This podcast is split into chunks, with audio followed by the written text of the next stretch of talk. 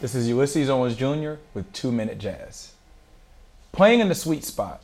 The sweet spot is that place on the drum set where every sound is in the right place. So on the ride cymbal, it's right in the meaty part of the cymbal, like this.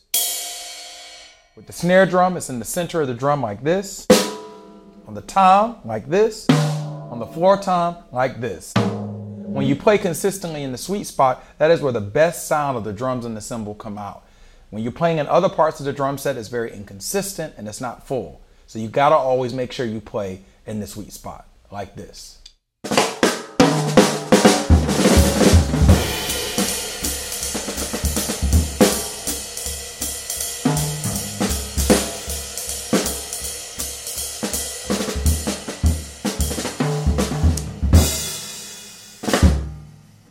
This is not the sweet spot.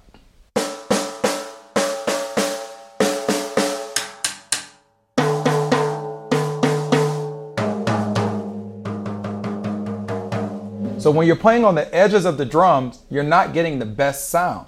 It's only when you're playing in the center of the drum that you're getting the best sound. Same thing with the cymbal. That's the meaty part. Same thing. Same thing here with the hi-hat.